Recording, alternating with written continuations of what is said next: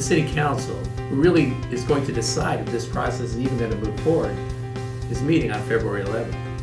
Here we are at this juncture, and we ought to make sure that the conversation about the bridge continues. Go to don'tkillthebridge.com and connect with your City Council person and let them know how important a third bridge is to you and to our community. Hello, and welcome to Oregon Crossroads, where we talk about everything and all matters important to public policy. And remember, we're about freedom and prosperity because freedom and prosperity is a way that we can live the lives we want to live and we can have the prosperity to live that life that we want to live. And today we're talking about a very important topic. We're speaking about the third bridge, the third bridge that connects West Salem to Salem proper. And this is a very important topic at this time because the City Council, who really is going to decide if this process is even going to move forward, is meeting on February 11th. And you, after hearing this, if you're so motivated, can go to don'tkillthebridge.com and connect with your city council person and let them know how important a third bridge is to you and to our community. So, again, I'll encourage you to do that at the beginning of this show and listen to our conversation and see if it's something that will inspire you as much as we're inspired to get that third bridge done. And today I have just a fabulous guest, someone who I know very, very well. Of course, Selma Pierce is my guest. And Selma is my wife of 37 years. And she um, is a just a fabulous person. And I don't want to brag on her because I know I'll embarrass her. Uh, but she has just such a such a outstanding life of contribution to our society. A great dentist, an award-winning dentist. Uh, she came to Oregon. We came to Oregon 25 years ago, and uh, she continued with volunteer dentistry for children. And she got totally involved in the community, the community effort through the Assistance League and through education and educating our children and helping the people that are struggling and Community Connect and other uh, programs. And Selma's a real doer. You know, talk is cheap and doing work is expensive.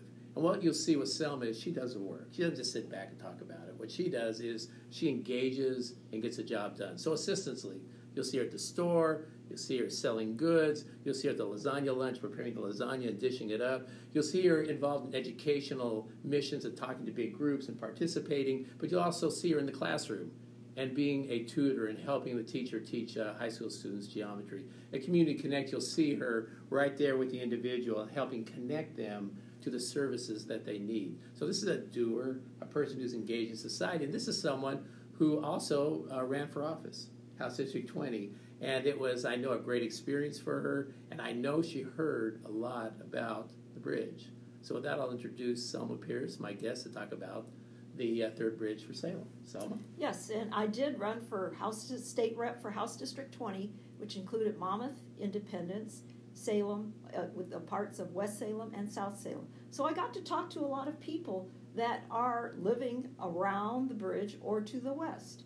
And one of the main topics that they would ask is, when's the bridge coming? And so here we are at this juncture, and we ought to make sure that the conversation about the bridge continues.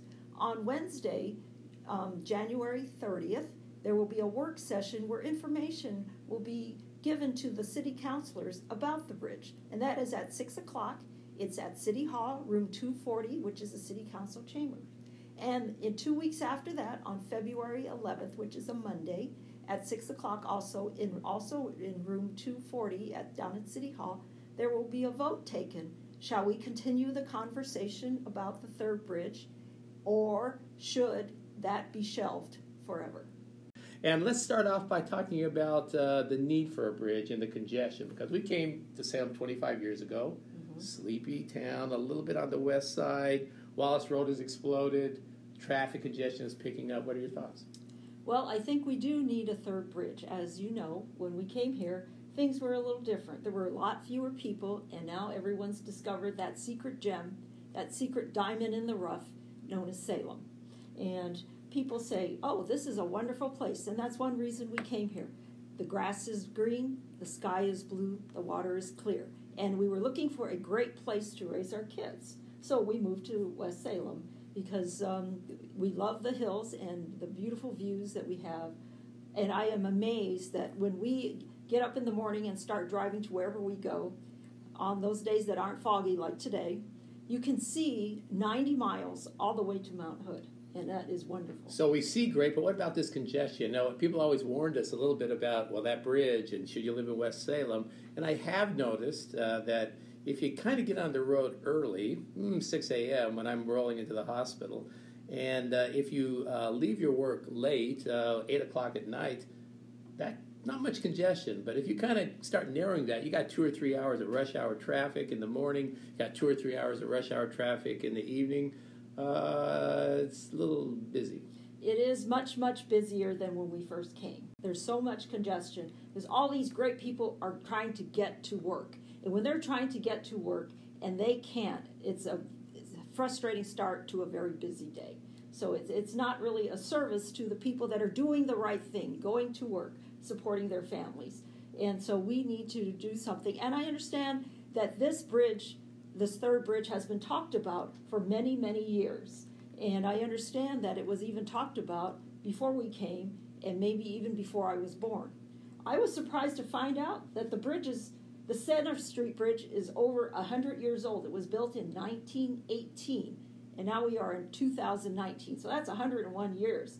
That is an old bridge. The second bridge, the Marion Street Bridge, was built in 1952, and that is definitely older than I am.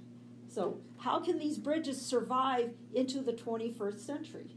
We need something new, something that really responds to what today's conditions are. What about safety issues? Well, you know, there are several things. You know, there is always talk of we should ride our bikes more, we should walk more. But have you ever tr- seen anyone do that? Have you ever tried it? There you the walkway isn't very protected from the traffic and it is not very wide. So I have probably seen about 10 people, usually people um, holding signs and advocating for a political candidate, stand on the bridge in the walkways. I have not seen anyone walk on it. A few bike riders, but that's it. So even if we were on it to walk or to ride our bikes across the bridge, it's not very safe. So that is not even safe now, and that's not up to standard. So we're very interested in this uh, program, these series of talks about freedom, and in this case, we're talking about freedom of movement, freedom of transportation, and prosperity. What do you? How do you view going forward in terms of the prosperity of the region? and the positive impact of a additional bridge and the negative impact of not building the bridge? The positive impact, for one reason, of having a bridge is we would have a bridge that could move goods from different parts of Oregon and through the other parts of Oregon. There are a lot of people out in Polk County that have businesses that have goods that need to be moved. And when they can't do that because of the congestion and the uh, what does it do? It takes longer to get your goods to market, and when it takes longer to do that, that will increase the charges for these products. And who is winding up going to pay for the products? The consumers, which are us. And you know, that's not, you know, if it could be streamlined and the costs of transport of products is less, that would be reflected in lower prices for customers. And think about the ones that can cannot afford to have goods um, increase. Those who make less, those who are on a fixed income, this is something that impacts them the most. So, are we doing a disservice to the ones that we would like to have a better life, to be more prosperous? What about? I've heard some rumor about the water supply for West Salem. Uh, uh is attached to one of the bridges. I remember we had so much trouble when we had the uh, the contamination of our water and what, a, what how difficult that was, and we, we didn't have a bridge yet. What about the water supply? Well, the water supply for Salem comes from the Santiam River system, and the piping to West Salem, I understand, goes through underneath the Center Street Bridge. If there should be a problem with that bridge, that is over 100 years old, remember, then West Salem will have an issue with their water supply. Great water, but as you noticed during the summer, we had an issue with the water, and they were talking about cyanotoxins in the water and not safe for people to drink. So, what did we do? We were able to truck in different amounts of water from neighboring communities, and they were very helpful. However, if you know, it took quite a while for people to work through that, and it became a great um, encumbrance for a lot of people, particularly the seniors and the people that did not had to go to work and didn't have time to go down there and get the water. Fortunately, the people that helped us with that did stay open 24 hours. But if just one small thing, like a, a crucial thing like the water system, would be affected, think of what other things that could be affected if we had problems with the bridge. So, um, we're scientists. Selma's a dentist. I have a uh, two doctorates, including a, and, and we believe in science and the scientific method. Our scientists tell us regarding our environment, uh, the greenhouse uh, gases and emissions, um, as well as um, carbon production, is uh, deleterious to our environment, and we need to do all we can to lower those.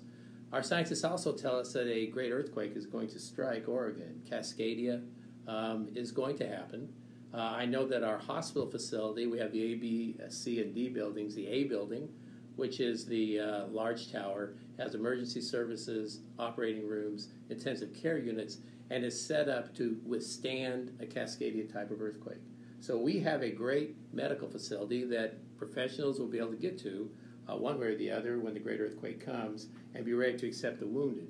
However, when there are buildings that fall down, and when people are trapped and crushed and injured, as they will in West Salem, individuals need to get to the hospital. Uh, it's hard to believe that a 100 year old bridge and a 60 year old bridge, even retrofitted, can take that. What are your thoughts on the public safety issue of the third bridge? I think this is a very important issue. Polk County considers the bridges to be priority one lifelines in case of an emergency, such as a giant earthquake or a giant fire, in uh, especially in the first 72 hours. And if those bridges should go down, number one, how are we going to get people that are injured over to the hospital? The major hospital for this area is in, in is Salem Health, which is over on the east side. Not only that, I grew up in San Francisco, and I'm aware that uh, during earthquakes, oftentimes there are fires that are accompanying this. Nine of the 11 Salem fire stations are located on the east side of the river. So, how are we going to get help with our fires? Also, the police department. You know, oftentimes people get a little concerned when a big event such as a Cascadia earthquake should happen.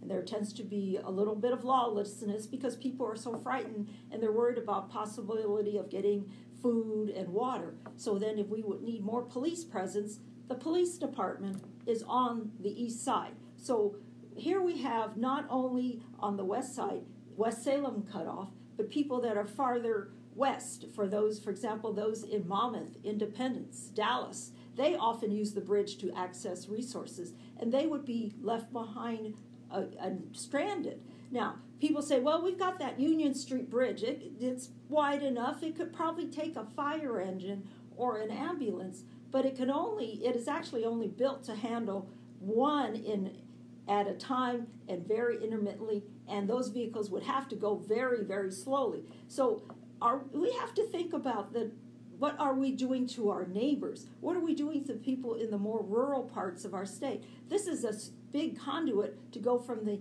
west side of the Willamette River to the east side of the Willamette River.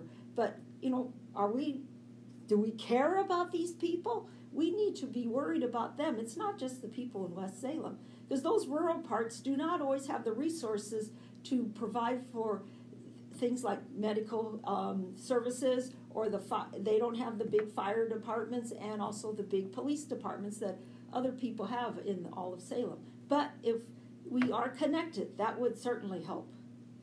So, those who are against the bridge have uh, recently come out with a proposal to improve traffic flow. And they talk about a number of issues that'll streamline the traffic flow uh, across the bridges. And my initial thought of that is number one, why aren't we doing that already? Why can't we do more than one thing at a time? Uh, and why, again, with traffic and the movement of goods and people and the freedom of movement being so important, why can't we why, why can't we get on this? I know that we're told that it costs too much money, but we government has to realize that federal, state, and local government has never received more receipts through taxation and fees in the history of our country than they are right now. And again, it always seems that the things that we want and need as citizens, which is a, a, fu- a well functioning educational and training system, support to the growth of our businesses, a good transportation system, and infrastructure. Those are the things that we're told that we can't have. There's not enough money, of course, unless we raise our taxes and fees. So again, it's a little frustrating. Do you what, what are the thoughts on on the comprehensive approach to this issue? Because there are those who argue that a bridge itself is not enough. What do you, what are your thoughts? Uh, not too long ago, the mayor um, commissioned a congestion task force, and they did look at things other than the bridge that we could do. For example, widening the streets, timing the lights properly, uh, pr- increasing the flow on and off the bridge. But according to the environmental impact study, the draft in 2012, they considered a bridge and those other auxiliary um, measures uh, that would be on the sides of the bridge, not on the bridge itself, as necessary already in 2012. So they're already seven years behind when we thought we would be. And so we do need those also. Those are adjuncts. And so if to get things moving and getting things to work, we need to do long-term solutions such as a new bridge another way, or we need to also um, do those things to the streets that are feeders and offshoots of the bridge because it's not just one thing that will cure the problem or solve the problem of the congestion, but things working together and, and multifactorial at that. And the other thing is, if something did happen and we did not have the bridge, we do not really have viable detours to get around. If we were to use the Wheatland Ferry, that's 30 miles north. If people were to go south past or into Independence to get around the bridge. That isn't working either. The heavy traffic on the bridge and the feeders has impacted all of Salem, all the way to South Salem and all the way north to the Keizer area. So we're not just talking about what's good for West Salem residents, we're talking about what's good for the whole region, Polk County and west, and we need to think about what's to the north and what's to the south of us. We are in this boat together. Let us work together to help our whole region. So you're involved with a group that's trying to convince the city council to relook at this uh, in a way that supports the bridge. Can you tell us a little bit about that? Yes, this is a group called the Salem Bridge Solutions. And really, what this group is wanting to do is to encourage the city council to vote to continue the process of looking at the bridge because we cannot get anywhere and we can't get to any solutions if there is no dialogue. And once the dialogue stops, it may be another generation before someone can come up with this again. We have to remember, we're not the only area that is looking for transportation solutions. It, the Portland area is wishing to rebuild the, Brooklyn, uh, the Burnside Bridge, excuse me, not the Brooklyn Bridge, the Burnside Bridge, and they're also looking at revitalizing the um, crossing between Washington and Oregon. And if they should garner all the funds, it would be very difficult for us here in the Willamette Valley.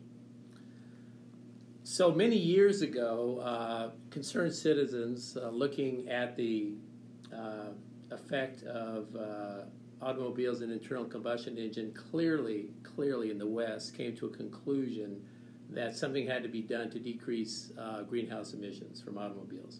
And you certainly cannot ban cars, but you can put in uh, processes to make driving less attractive, make it less attractive. One way is to stop increasing capacity.